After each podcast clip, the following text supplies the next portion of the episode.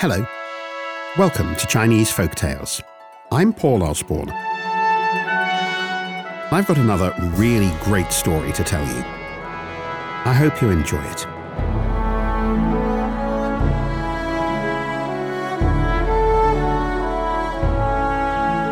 When looking at a beautiful piece of craftsmanship, have you ever thought that it is almost beyond the capabilities of ordinary people to make? And yet, we have the very proof before us, time and time again. Proof of the skills of artisans across the world. Something to cherish. My story today is about just one such piece of work a brocade. A piece of woven fabric embellished with raised patterns and gold or silver thread.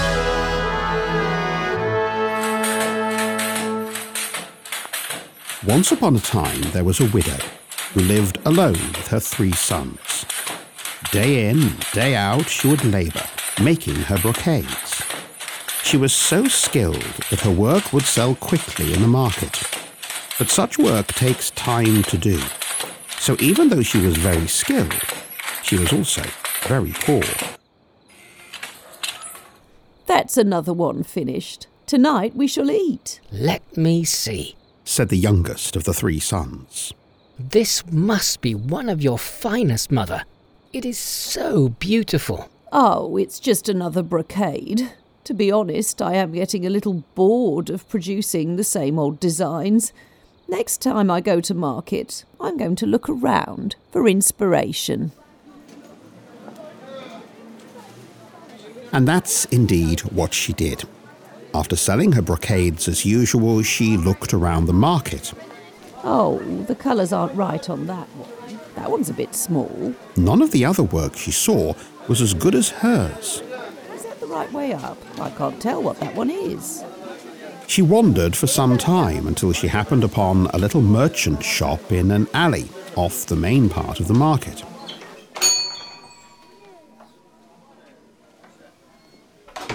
It was dark inside, but she could see something shimmering in the gloom, slightly hidden under some old pots and pans. Oh, my word. What is this? Um, I don't think this painting is for you. It is far too expensive. But the more she looked at it, the more she was amazed at its beauty. It was a picture of a palace surrounded by lush green fields. Birds with exotic plumage flew in the sky, and a sparkling river flowed through the scene. She was transfixed. I have never seen such beauty. I must have it. Then I can learn how it was made and copy it in one of my brocades. And even though the picture was very expensive, more than all the money she had made that day in the market selling her own work, she knew what she should do. I must have it. Here, take all the money I have. Would Madam like it wrapped, or will you take it as it is?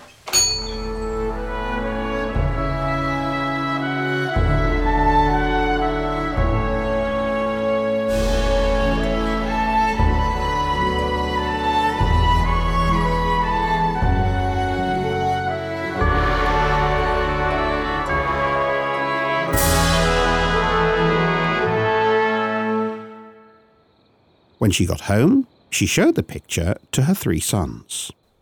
See how beautiful it is. I wish that I could live in such a beautiful palace. Her two older sons laughed at her, but the youngest thought for a moment and then said, Mother, why don't you weave the palace into your brocade work? You're so skilled, it would feel like you're there yourself. My brothers and I will earn money to feed us by chopping wood until you have finished. And that's what she did.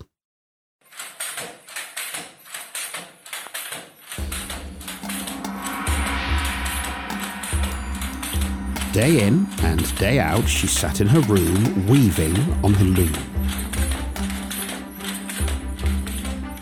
She laboured like a woman possessed. Her fingers became raw and her eyes red, but she was driven by seeing the design form little by little on her loom, just like the picture. Her two eldest sons complained, saying they were tired of supporting her by chopping wood and that she should stop and go back to making money again. But the youngest stepped forward and said, Don't listen to the mother. Follow your dream. The widow burned pine branches to provide light so she could work at night. The smoke made her eyes water, and as her tears fell onto her work, she wove them into the river in the picture. Her fingers became sore, and with the blood that fell, she made brilliant flowers in the brocade. Finally, though, after a year's hard work, it was finished.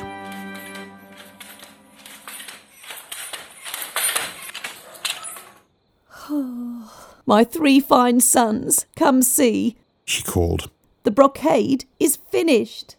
At that very moment, there was a sudden gust of magical wind.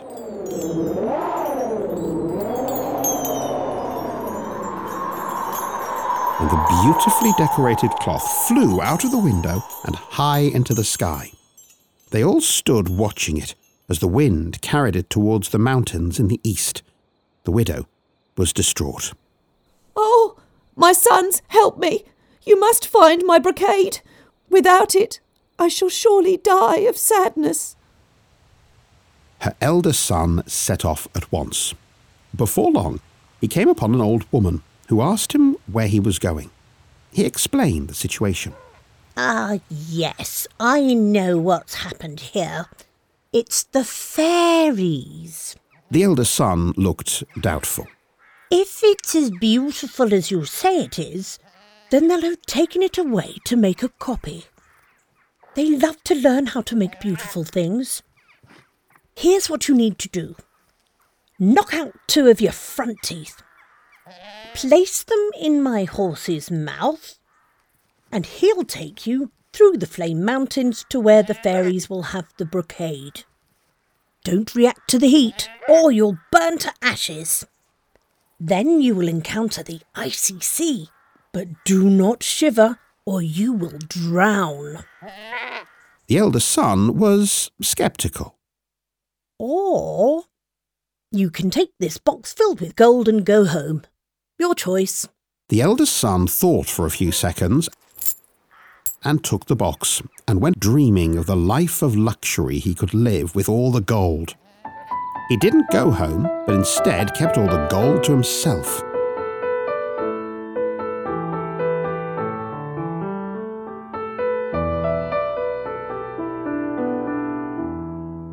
Hearing nothing from her eldest son, the old widow sent her second son on the same mission to find the brocade.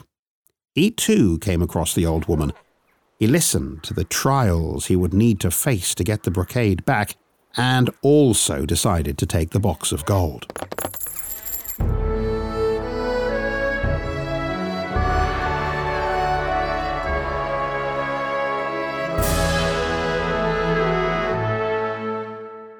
After one month, the dying widow was so sad. Her heart was heavy. She'd worked so hard on the brocade. Even if she only saw it one more time, she would be happy, Don't worry, mother.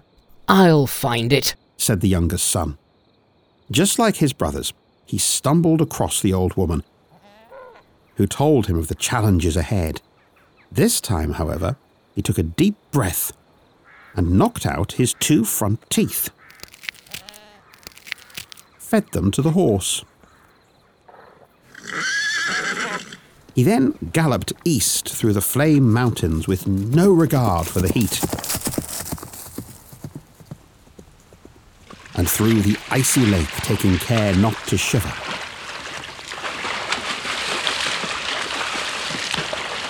Until finally, he reached the far shore. And there, true enough, he found a golden palace, just like the one in his mother's brocade climbed the mountain and peeked inside the palace and was astonished to find 100 fairies trying, unsuccessfully, to make a copy of his mother's exquisite handiwork, which was hanging right there in front of them. That's my mother's brocade. You stole it. said the youngest son, Please forgive us. begged the beautiful fairy. It is indeed your mother's brocade. It was woven with such skill, passion, blood, and tears, and it is so beautiful. We need it. Please, you can't keep it. My mother is dying and must have it back. The fairies looked shocked and upset that the skilled widow was suffering. Please, rest here tonight as our guest, and we will finish the weaving. We are so sad to hear of your mother's sadness. It was not our intention. Tomorrow you may take it home. Finally, as the cock crowed to welcome the sunrise, the fairy brocades were completed. In the morning light, they gazed upon their handiwork. Hmm, it's not as good as the original. We are simply not as skilled as your mother. The fairies were about to keep the brocade to try again when one of them had an idea. I know. I'll just embroider myself into the picture down here in the left hand corner. Tomorrow the widow's son can take the brocade with me as part of it. Then I can watch how she works and learn her skills.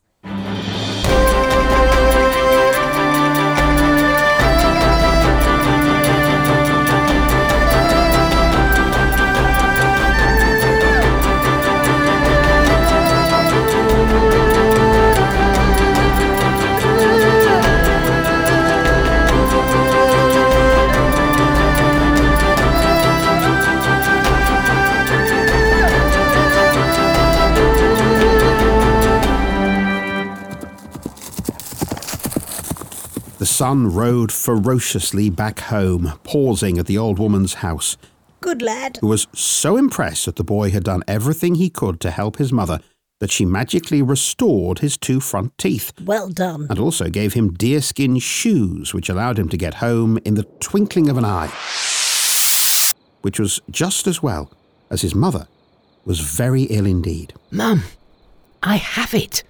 I have your beautiful brocade. The widow stirred when she heard her boy, and while she was overjoyed to see him, she shed tears of joy at seeing her brocade again, and it revived her.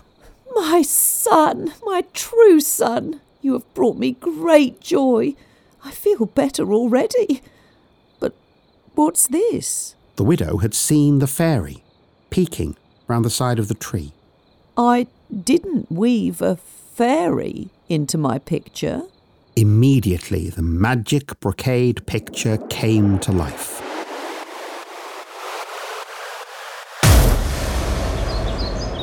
The room was filled with the scent of the most fragrant flowers.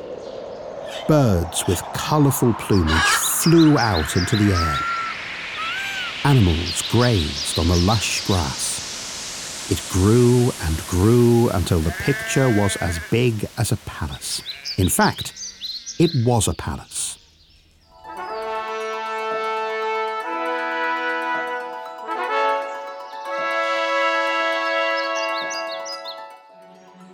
It was so big and so real, and the fairy beckoned them both to step forward and into a life of luxury. They would want for nothing forevermore. And it meant the widow could become a true artisan and weave for pleasure, and in return, she delighted in sharing her skills with the fairy weavers. All her hard work had paid off in the end, and her youngest son was rewarded for his devotion. But what, you may ask, about the greedy, selfish older brothers? Well, of course, they were never seen or heard of again.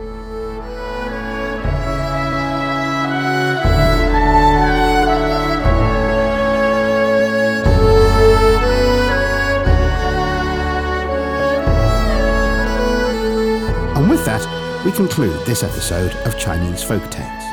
Thanks for listening. If you like our stories, do give this podcast a five star rating, leave your comment, and share with your friends. To hear more, Please subscribe to Chinese Folk Tales on all major podcast platforms. We'll see you next time. Bye for now.